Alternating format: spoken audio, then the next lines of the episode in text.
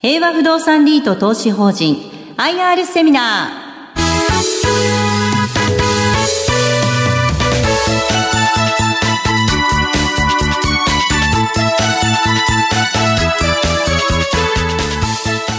この番組は証券コード8966平和不動産リート投資法人の IR 活動の一環としてお送りします。お話は平和不動産アセットマネジメント株式会社代表取締役社長市川隆也さんです。聞き手はスプリングキャピタル代表井上哲夫さんです。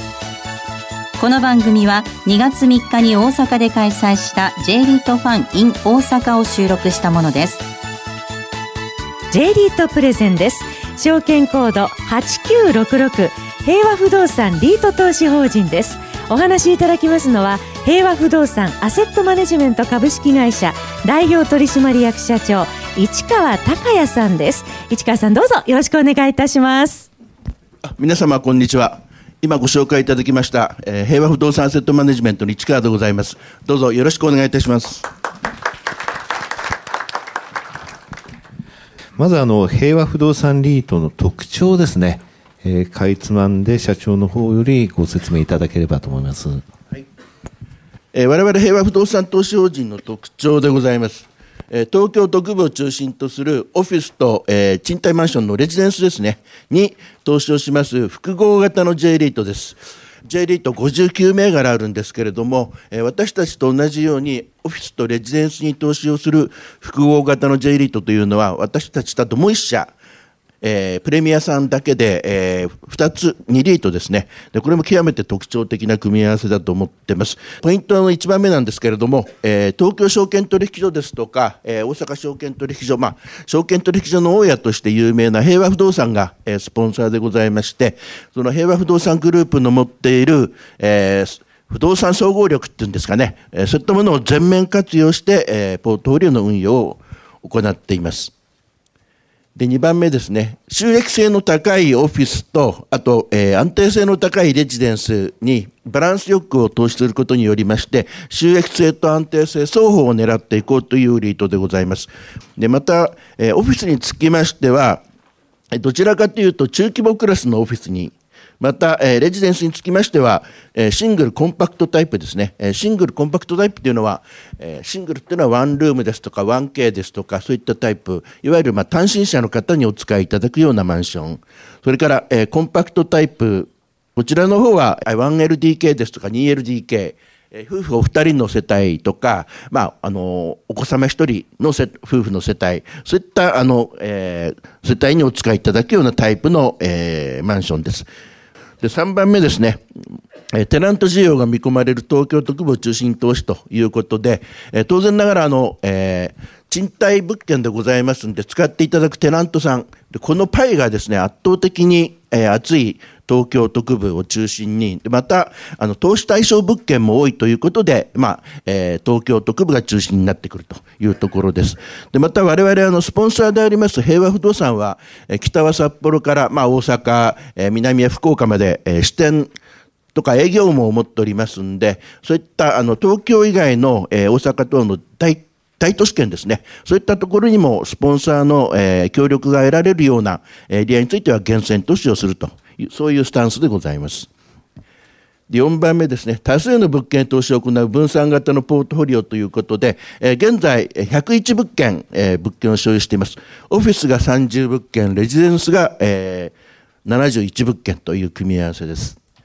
ポイントの5番目、繰越利益等の活用による安定分配が可能ということで、負ののれんに由来する繰越利益というのを、今現状約19億持っています。で、これをうまく活用しながら、えー、安定的な分配をお支払いすると、そういった、えー、スタンスを取っております。平和不動産リート投資法人の概要と、まあ、遠隔を簡単にまとめています。えー、平和不動産リート投資法人、あの前身はクレッシェント投資法人という名称で、えー、2005年の3月に、えー、東京証券取引所の J リート市場に上場しています。今、あの59銘柄あるんですけれども、えー、全体としては13番目に上場しまして、比較的歴史のあるリートということでございます。えー資産規模なんですけれども、現状1663億円、ここではそうなってるんですが、今、1667億円にちょっと増えていますね。で、格付けの方が JCR から A 安定的。また、えー有利子負債比率なんですけれども、42.5%と、保守的なコントロールができている状況です。それから含み益なんですけれども、えー全体で260約2億ございまして、含み益率としましては16.3%の含み益があるという形です。で、えーこのクレッシェント投資法人なんですが、実は2009年のですね、10月に平和不動産が運用会社の、え株式を100%取得しまして、いわゆるスポンサーチェンジという形で、2009年からこのクレッシェント投資法人、まあ、平和不動産リートの前身ですね、こちらのスポンサーになっています。で、その後、えジャパンシングルレジデンス投資法人というレジデンス特化型の、えリートをですね、2010年10月に、えー吸収合併しまして、それを機に、えー名称の方を平和不動産、えーリート投資法人に変更しまして、現在に至っています。で、決算期は、えー5月と11月期でございます。で、5月期の分配金につきましては、8月に、また11月の分配、11月期の分配金につきましては、翌年の2月に年2回という形でお支払いすると、そういう形をとっています。あの一番初めにお話がございました複合型ですね、その2つというのがオフィスとレジデンス、つまり住宅ですね、とオフィス、そしてオフィスの方で高い収益性、安定性という部分はレジデンス、えーそのえーリートが出来上がった背景として、こういう遠隔があるという、こういうことはよろしいですね。はい。平和不動産とのこう政務ボートなってますよね、ここの部分って簡単で、えー構わないんですが、ご説明いただけますか？スポンサーとの関係なんですけれども、まあ、我々運用会社は、えー平和スポンサーであります平和不動産の100%子会社という形になっていますけれども、でこのスポンサーの方に一番やはり求められているというのは、有料な物件をリートに入れてもらうという、こうパイプラインサポートですね、こちらが一番まあ期待されるというところで、で今までもあの平和不動産の方が開発し、また保有した物件、そういったものをリートに入れてもらったり、また、ウェアハウジングっていうのは、一旦、えー平和不動産ので物件を取得してもらって、例えばバリューアップするとか、稼働を上げるとか、でまたはリートの投資、リートの資金調達のタイミングに合わせるとか、そういったことをこうした上で、えーリートの方に物件を入れてもらうと。で、その他にもいろいろ仲介等でですね、物件の紹介をしてもらっていると、そういったことを、えー受けています。でまたあの平和不動産から物件を、まあ、リートかリートが取得してで特にオフィスはですね、えー平和不動産に PM をさせています当然あの平和不動産、えービル賃貸業もともとあの、えーメインの、えー仕事でございますので、えーリーシング力ですとか、えービル賃貸運営に関してましては、いろいろな強みを持っています。で、これを生かすということで、平和不動産に PM をさせ、えー高いパフォーマンスを発揮させていこうと。で、また、ビルディングメンテナンス、BM ですね。具体的なあのビルのオペレーションの方は、やはり平和不動産グループであります平和サービスという会社にさせて、えーより良いパフォーマンスを発揮していくという形です。で、またですね、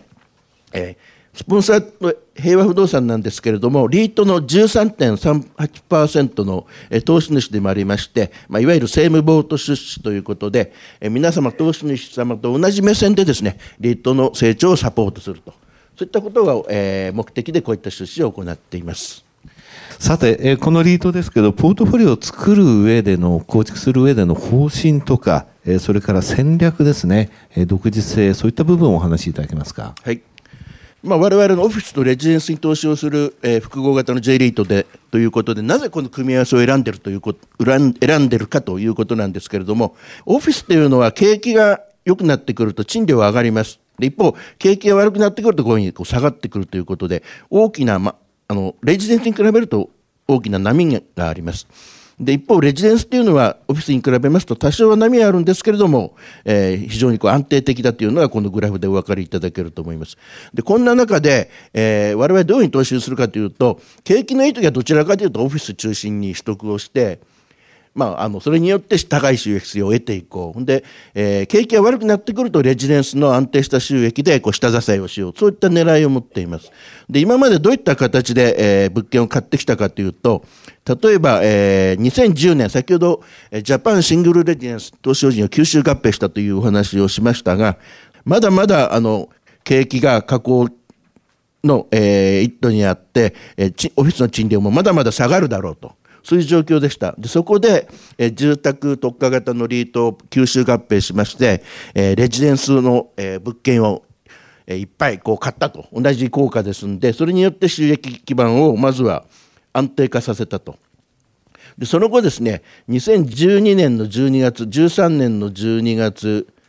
14年15年の12月というところで4回連4年連続で増資をさせていただいて物件を買っています。でこういった時にはですねどちらかというとオフィスを中心に買ってました。そろそろ、えーオフィスの景気が底を打ってオフィスの賃料も底を打ってこれからオフィスの賃料上がっていくだろうと。で一方で非常にあのオフィスの賃料が下がってましたんで物件は安く買える。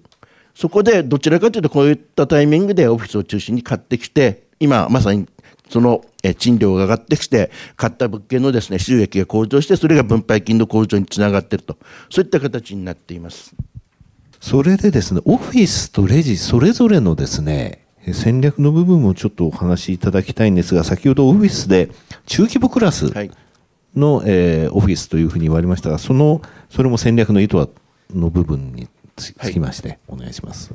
えっと、我々中規模クラスにどちらかというと重点投資をするんですが、その辺の理由ですね。一つは、えー需要面ですね。97%が従業員が50名未満の、中小企業さんなんですね。で東京だけで見ても、えー約96%で大阪ですもほぼ96.6%ということで、まあ、圧倒的に、中小企業さんが多いということで我々はこういった圧倒的にパイの厚い、テナントさんを、まあ、ターゲットにして有料なビルを提供していこうというのが一つ狙いです。供給面ですね最近供給されるのが、まあ、ほとんど大規模ビルということで、えー中規模クラス以下のビルの供給というのは極めて少なくなってきてます。こういって需要は厚いのに物件の方は極めて供給が限定的ということで、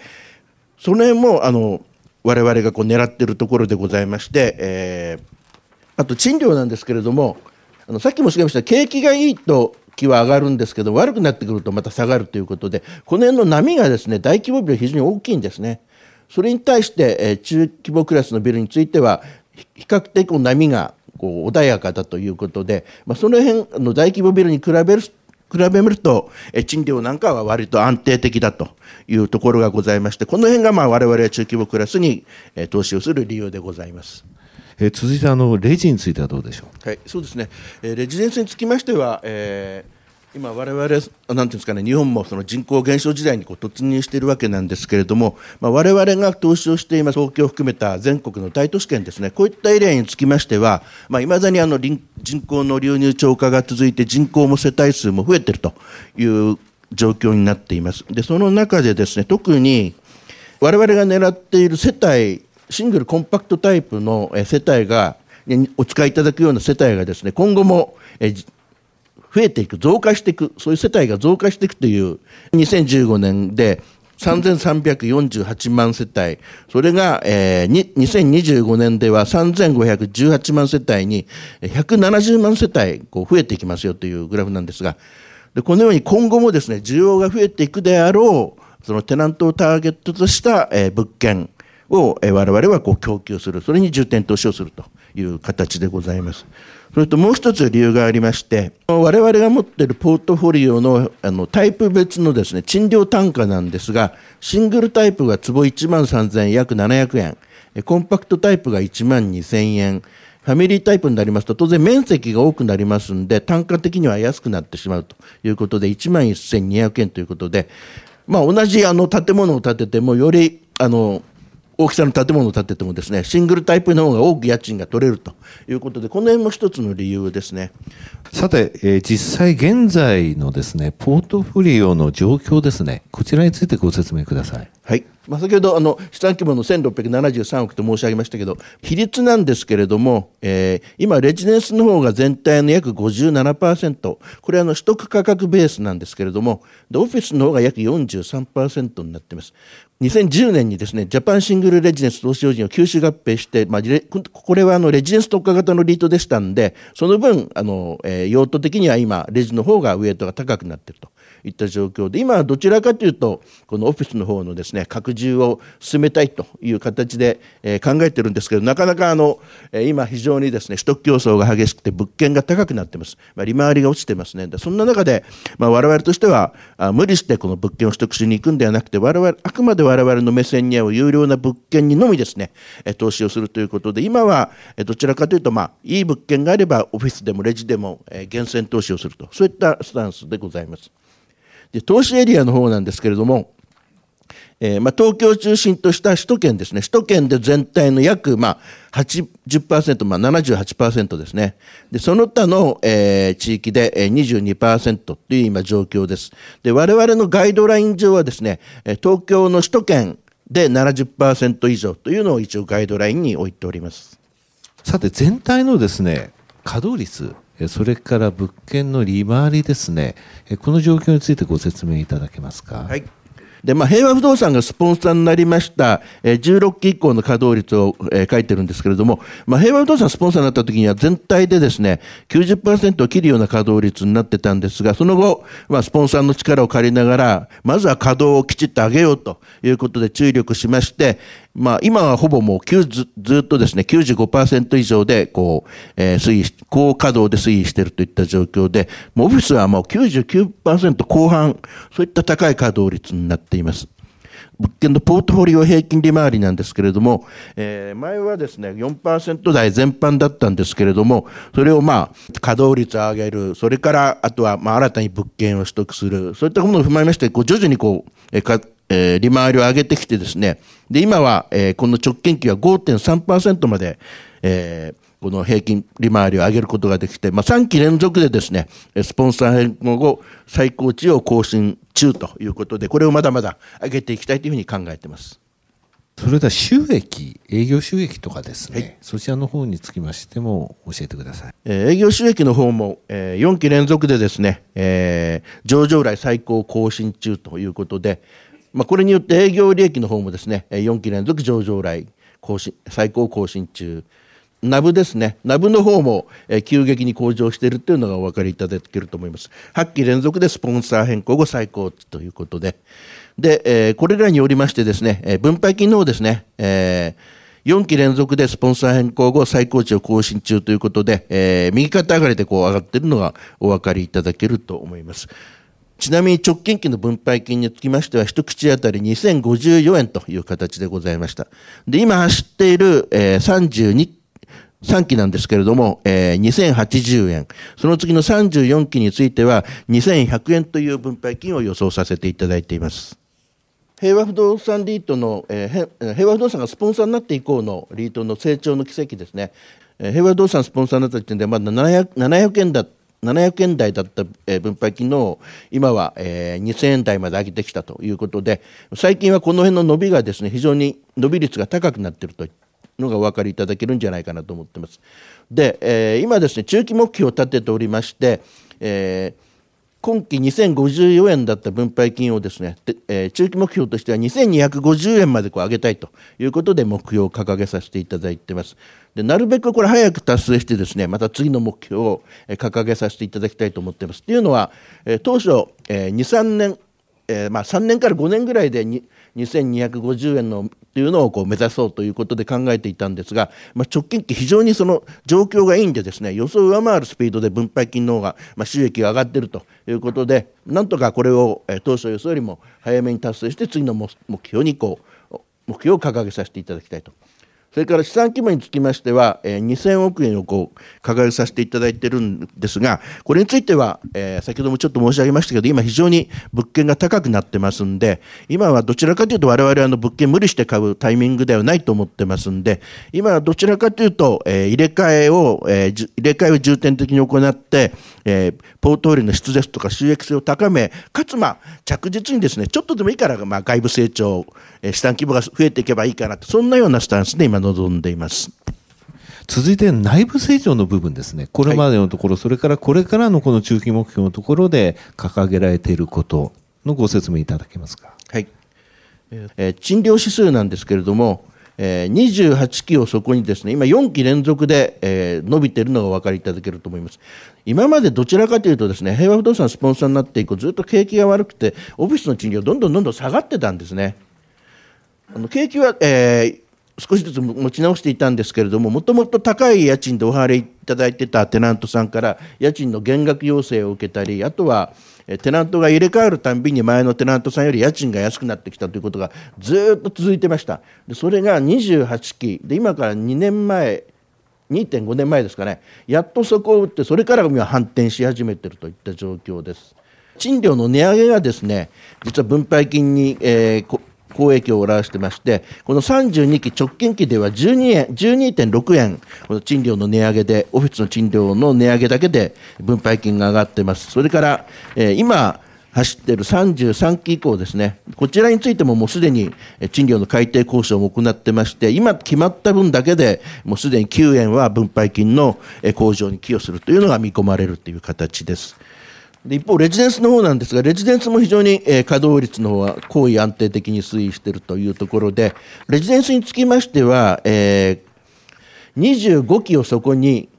えー、オフィスよりいち早くそこを打って、えー、レジデンスの方はオフィスほどではないんですけれども、なだらかに収益の、えー、増加があって、これが、まあえー、分配金の向上にも資していると、そういった状況でございます。なるほど。あの、先ほど4回、4年連続で公募されたと。それは29期ですよね。で終わりましたと、はい、でその後今お話しいただきました内部成長のところで、えー、オフィスの、えーえー、賃料についてもそこから上がっていってる。つまり外部成長終わった後内部成長といいますか非常にいい回転で内部成長の方に期待がかかってきてそれが収益のとして結びついてきていると、はい。そね、それがオフィスとレジス双方について現れているということですね。はい、となると、この数期については内部成長というところに非常にその収益源があったというふうに考えてよろしいんでしょうか。はい、おっしゃるなるほど。えー、財務面のについてもお聞きしたいんですけど、財務面、本当にあの、えー、ちょっと一言だけでご説明いただいて、その後、ご質問を受けてます。えー、平和不動産リート、えー、投資口価格と、えー、業績の連動性について教えてほしい。はいそれから、えー、東京では話題になっていますが、兜町の再開発、えー、三菱地所さんとも、えー、いろいろと、えー、共同アンケートあるようですが、それについても教えてくださいと。はい、それではまずあの財務面なんです。借入金の平均金利の推移ですね、今、えー、どんどんどんどん下がっていって、0.89%になってます。でまだまだあの以前借り、この辺りで借りたえー、ローンがですね今後借り換えを迎えますんでその時にはこういった新しい低い金利に置き換わるということで、えー、今までも非常にこの、えー、金利の低下がですね分配金の押し上げに非常に、えー、貢献してくれたんですけれどもまだまだ、えー、今後もですねこういった、えー、金利の借りあのローンの借り換えによって金利が下がることによって分配金への寄与ですねこういったものまだまだ期待されている状況期待できるといった状況になっています。それではご質問の方にお答えしたいと思うんですが、2016年の11月末からのですね、青が平和不動産リート投資法人の投資口価格の推移で、オレンジ色があの東証リート指数ですね、リート投資からのあの資金流出ですね、そういったものがこうずっとあって、東証リート指数のこうなだらかにこう低下してたんですけれども、でまあ、我々の、えー、平和リートの方なんですけれども、えー、ここの時点、ちょうど囲ってありますけれども、えー、決算発表しまして、分配金の、まあ、状況、非常に良かった、業績非常に良かったということで、えー、少しこう持ち直して、でその後ですね、ちょっとこう、えー、難聴だったんですけれども、この辺はですね、実はあの、えー、東京証券取引所さんがですね、えー不動株っていうんですかね、富裕株っていうんですかね、それの基準を見直しまして、例えば我々先ほどあの、スポンサーが13 14%近く、えー、投資口を持っているというふうに申し上げましたけれども、こういう投資口はですね、富裕株に見なされないということで、えー、インデックスに入っているですね、比率をこう下げられてしまったんですね。でそれをが発表されたのが、えー、2016年の10月だったんですけれどもそれ以上結構それが重しになってましてで、えー、2017年の1月1月から5月まで、えー、毎月ですね、月末にそういった組入れ比率のこう下げることをこうやってたんですね。で、その間ちょっと我々のところはその辺の影響を受けたという形になってます。で、その辺の、えー、組入れ比率の、えー、見直しがですね、完了したのが昨年の5月末です。で、それ以降、えー7月にはですね、決算発表させていただいて、やはり分配金非常に良かったと、業績良かったということで、それ以降、なだらかにですね、上昇しているといったような状況になっています。で、今回また、えー、今年の1月にですね、先月、えー、決算発表させていただいたんですけれども、その後のですね、パフォーマンスも非常に良好な形になっているということで、で、今現状ですね、えー、投資口価格のこれ、えー、1月30日時点なんですが、9万9700円、えー、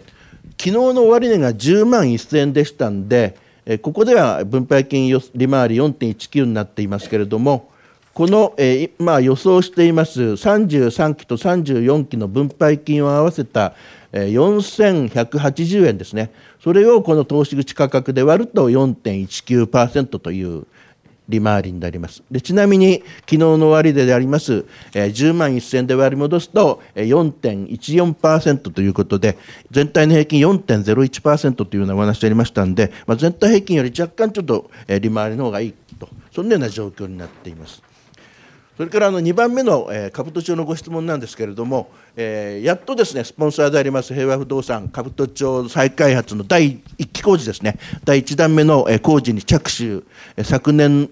後半からですね、着手しまして、え今年新築工事に入るということで、で、まだまだあの出来上がるの、第1期工事出来上がるのは3年後ぐらい、あと3年後ぐらいなんですけれども、で、え連続して、あの、連鎖的にやってきます。1棟経ったら、えー、次のブロックをまた再開発する。でそこが終わったらまた次のブロックを再開発するということで、えー、何期間に分けて兜町を再開発して、えー、価値を上げていこうという取り組みを今スポンサーの方がやってます。で将来的にですねこういったビルが出来上がると、まあ、全部ということではなくて、まあ、一部リートの方にこう組み込まれる。でそれによって、えー、平和不動産のは資金回収をして次の開発にお金を振り向けると。でリートの方はそういった物件、えー非常にいい物件新築物件が入ってきますんでそれを持ってて、えー、当然収益にも貢献するということで。でまたその後ですね平和不動産が周りをどんどん開発して兜町全体の価値が上がっていきますんでそうするとリートが取得した物件のですね価値も上がっていく資産価値も上がっていくと。